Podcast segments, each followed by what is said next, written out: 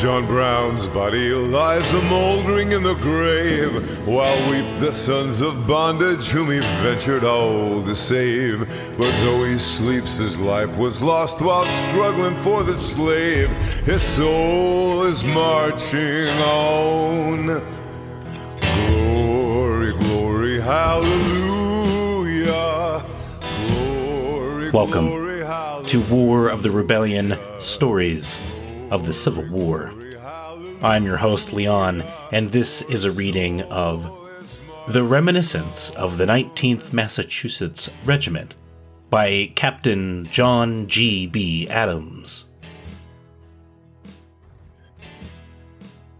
Chapter 12 Experiences in Rebel Prisons.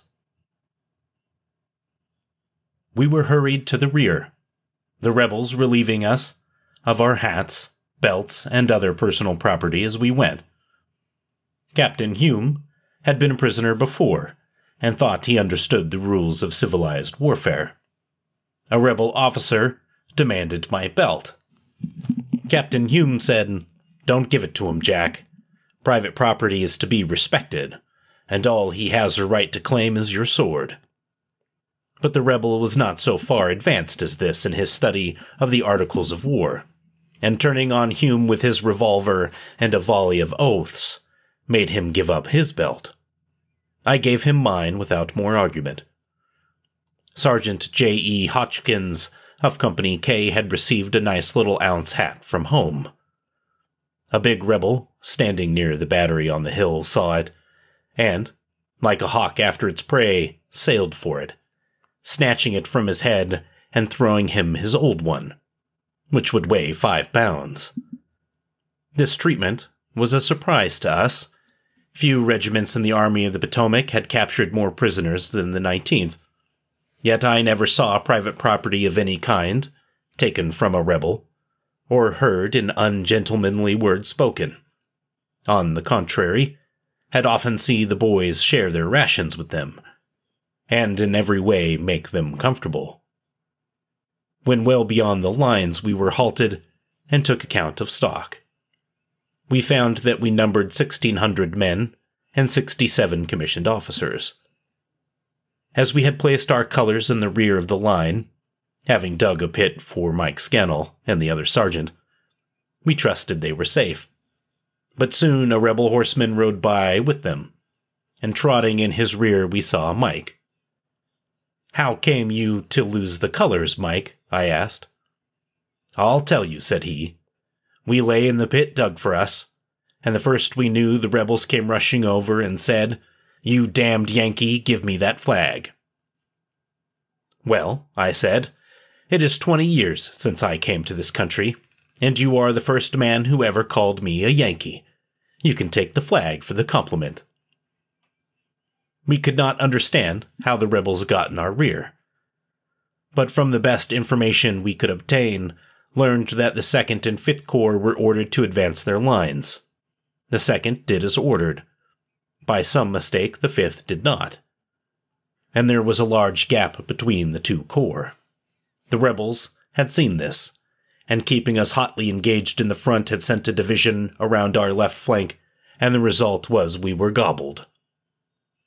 The officer who had charge of my squad was Lieutenant William D. McDonald, Company C, 8th Alabama. Wilcox's old brigade, Anderson's division, ANV, Army of Northern Virginia. He was disposed to be kind to us, as he had formerly resided in New York and knew Yankees were human. But he was soon relieved and ordered back to the front.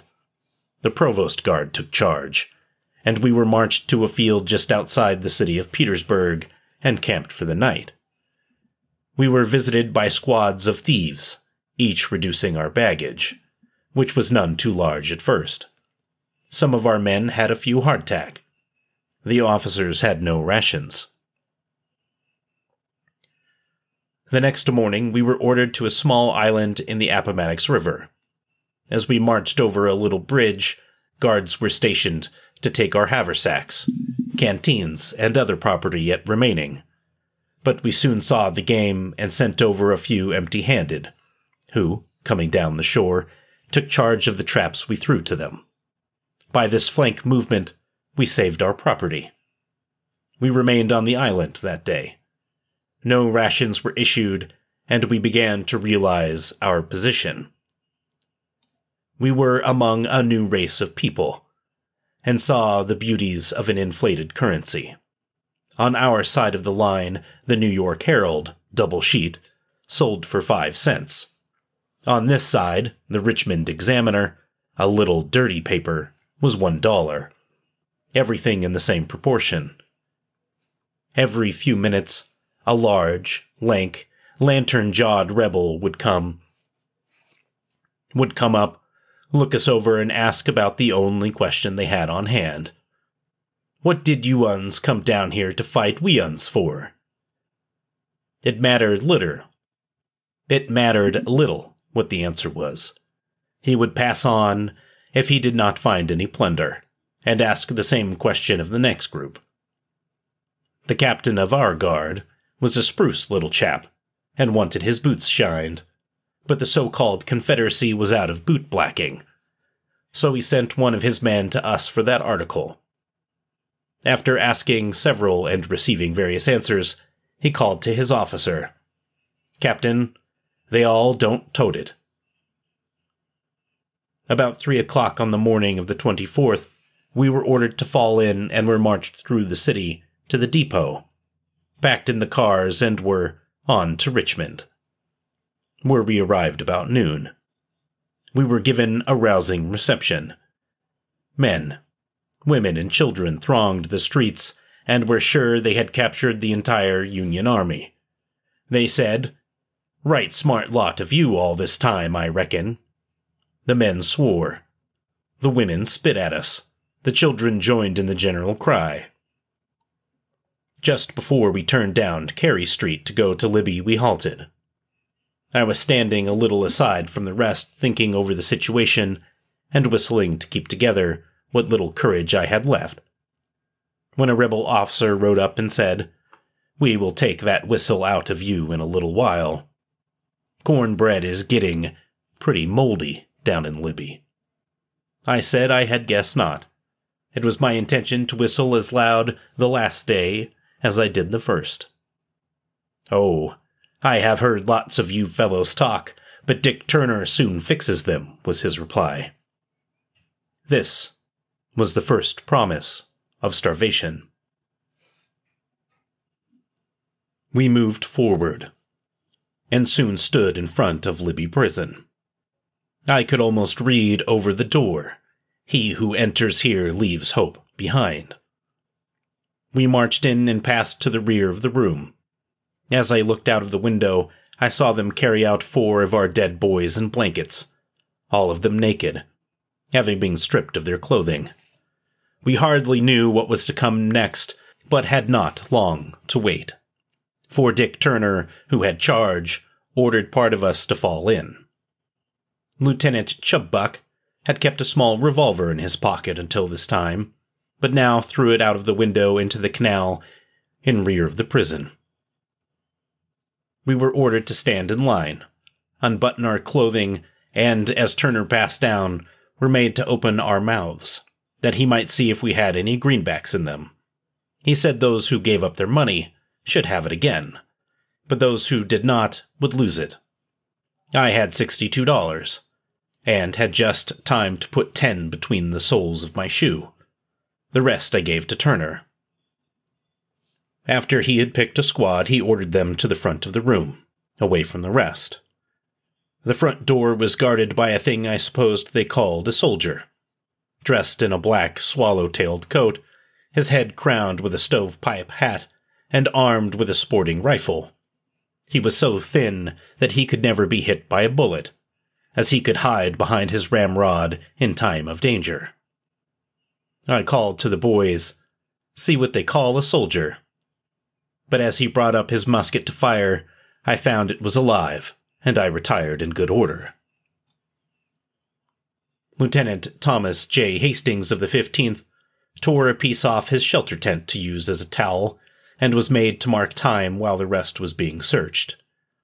After our names, rank, regiment, place, and date of capture were recorded, we were marched to a room in the third story. The one next to ours was filled with our men. A brick partition wall divided us, but some of them made a hole through, and, as they had not been searched, passed a few things to us. Mark Kimball gave me ten dollars. Mike O'Leary a razor. Another gave me a spoon. The razor and spoon I carried all through my prison life, and have them yet. The money I returned to Mark some two weeks later. We were not allowed to rest long, as I suppose they thought we required exercise, and were marched to another room over the office. The rooms were perfectly bare. We had no blankets or dishes, as everything had been taken from us.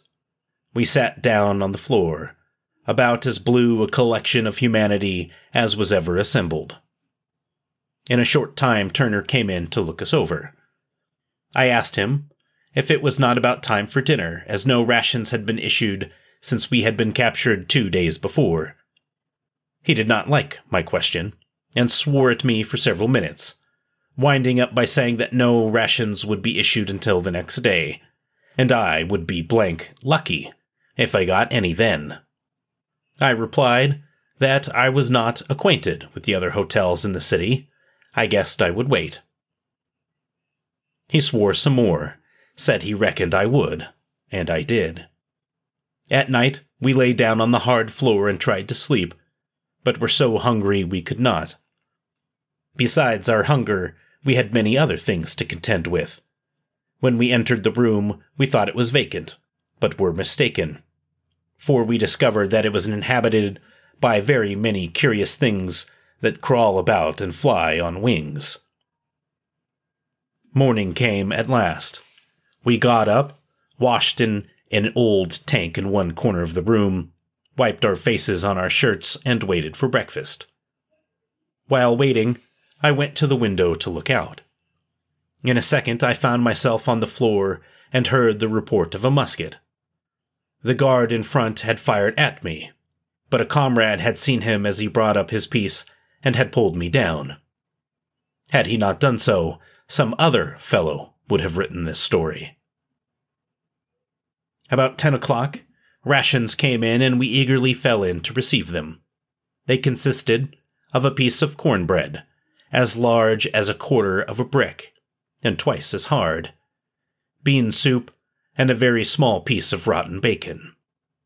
How to draw the bean soup was the question, as we had nothing to draw it in. Lieutenant McGinnis was in rear of me. He said he must have some soup, and, taking a broken pane of glass, he fell in and the line moved on. When it came my turn, the Negro who issued the rations dipped in his gill dipper, and I held out my hands. He turned it in. The soup ran through my fingers, but I secured a few beans.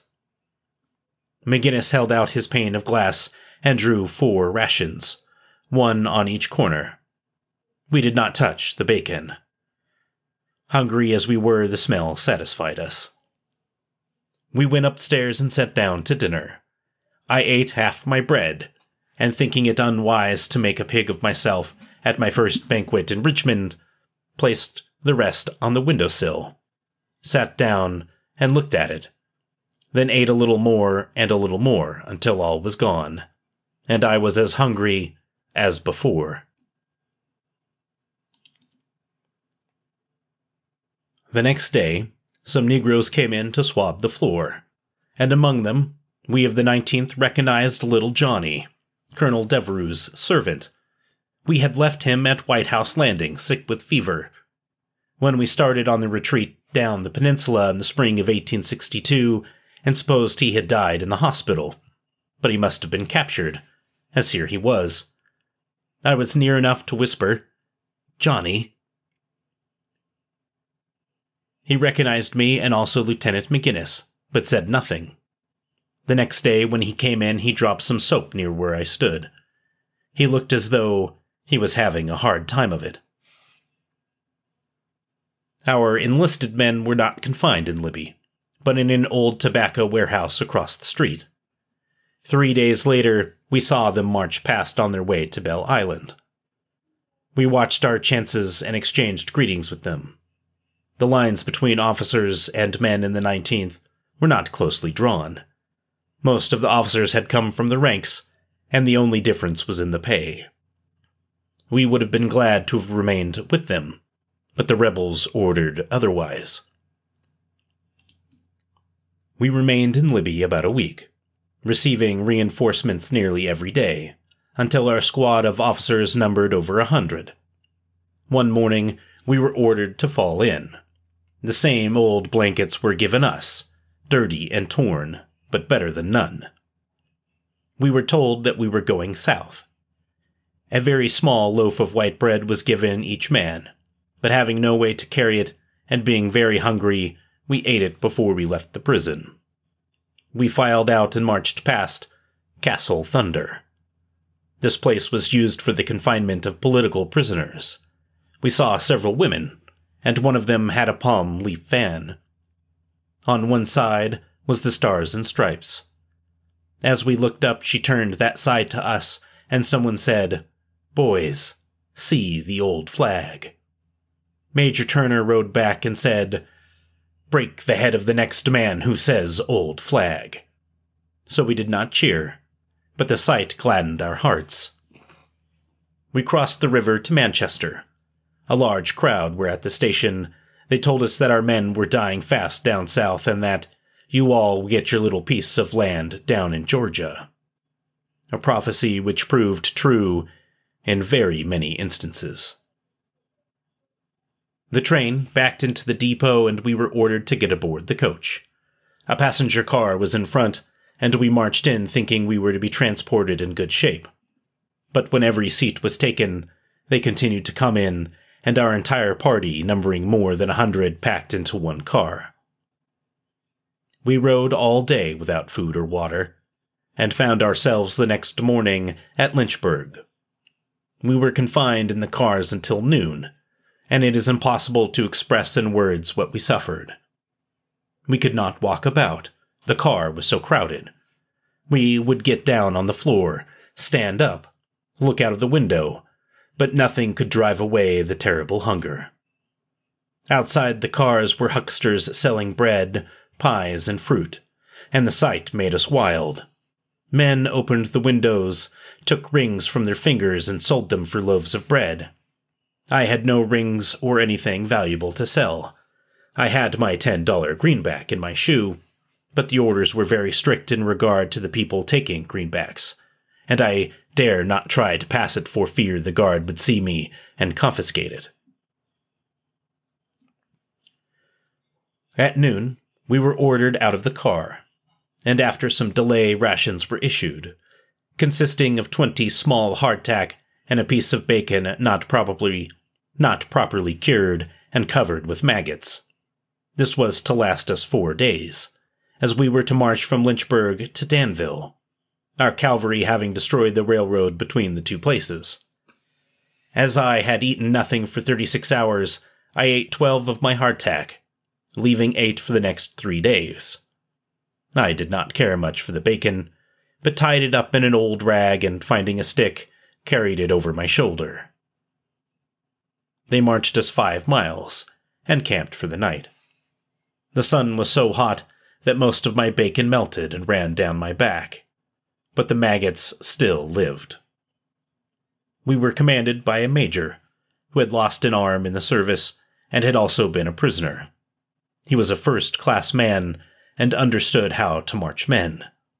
Would turn us out at daylight, march until nine or ten o'clock, then rest until three. He always selected our camp near a stream of good water, and did everything possible for our comfort. I am sorry I cannot recall his name, as he was about the only man I met in the South who considered our comfort in any way. Our enlisted men joined us here. We were not allowed to visit them, but passing them on the road had a chance to chat a little. Our guard was not thought sufficient to take care of us, and it was constantly receiving reinforcements from the cradle and the grave. At every crossroad we were joined by old men on horseback and in carriages, and boys from ten to sixteen years of age armed with shotguns and pistols. We would get along very well with the men, but the boys were anxious to shoot a Yankee, and we had to keep our eyes open. Lieutenant McGinnis was very was much interested in the boys and would ask them if their fathers allowed them to play with a gun, and if they were not afraid to lie outdoors evenings. Our march was through a splendid country, and the days were fine. We had many good singers among the officers, and as we marched through a village, they would strike up a song. It would pass down the line and be taken up by the men. Passing through Pittsylvania, they were singing Home Again. I saw several women who were watching us wipe away tears. Whether the tears were of sympathy for us or because the scene recalled loved ones in the rebel army, we did not know. But it was the only manifestation of anything but hate I ever saw from a rebel woman. Just before we went into camp, one night a citizen walked beside us for a short distance, and I saw him exchange glances with Captain Hume. After he passed on, Captain Hume said, We will have something to eat tonight. That man is a mason. He says we are going into camp soon, and he will come down and bring me some food. We soon after filed out of the road and into a field. The captain's brother Mason came and walked around until he saw Hume, then passed near and dropped a package containing bread and meat. Although not a mason at that time, I shared the refreshments furnished by the craftsman. We continued the march until July 4th, when we arrived at Danville. Here we were turned over to the provost guard and placed in an old warehouse. Our humane commander left us, and our best wishes followed him. We were brought back to the realization that we were prisoners by the brute in command. We were very hungry, but that did not trouble them, and we waited until afternoon for rations. At night, we were taken out and marched to the depot. Although it was the anniversary of our nation's birth, we saw no demonstrations of any kind, and I do not believe that a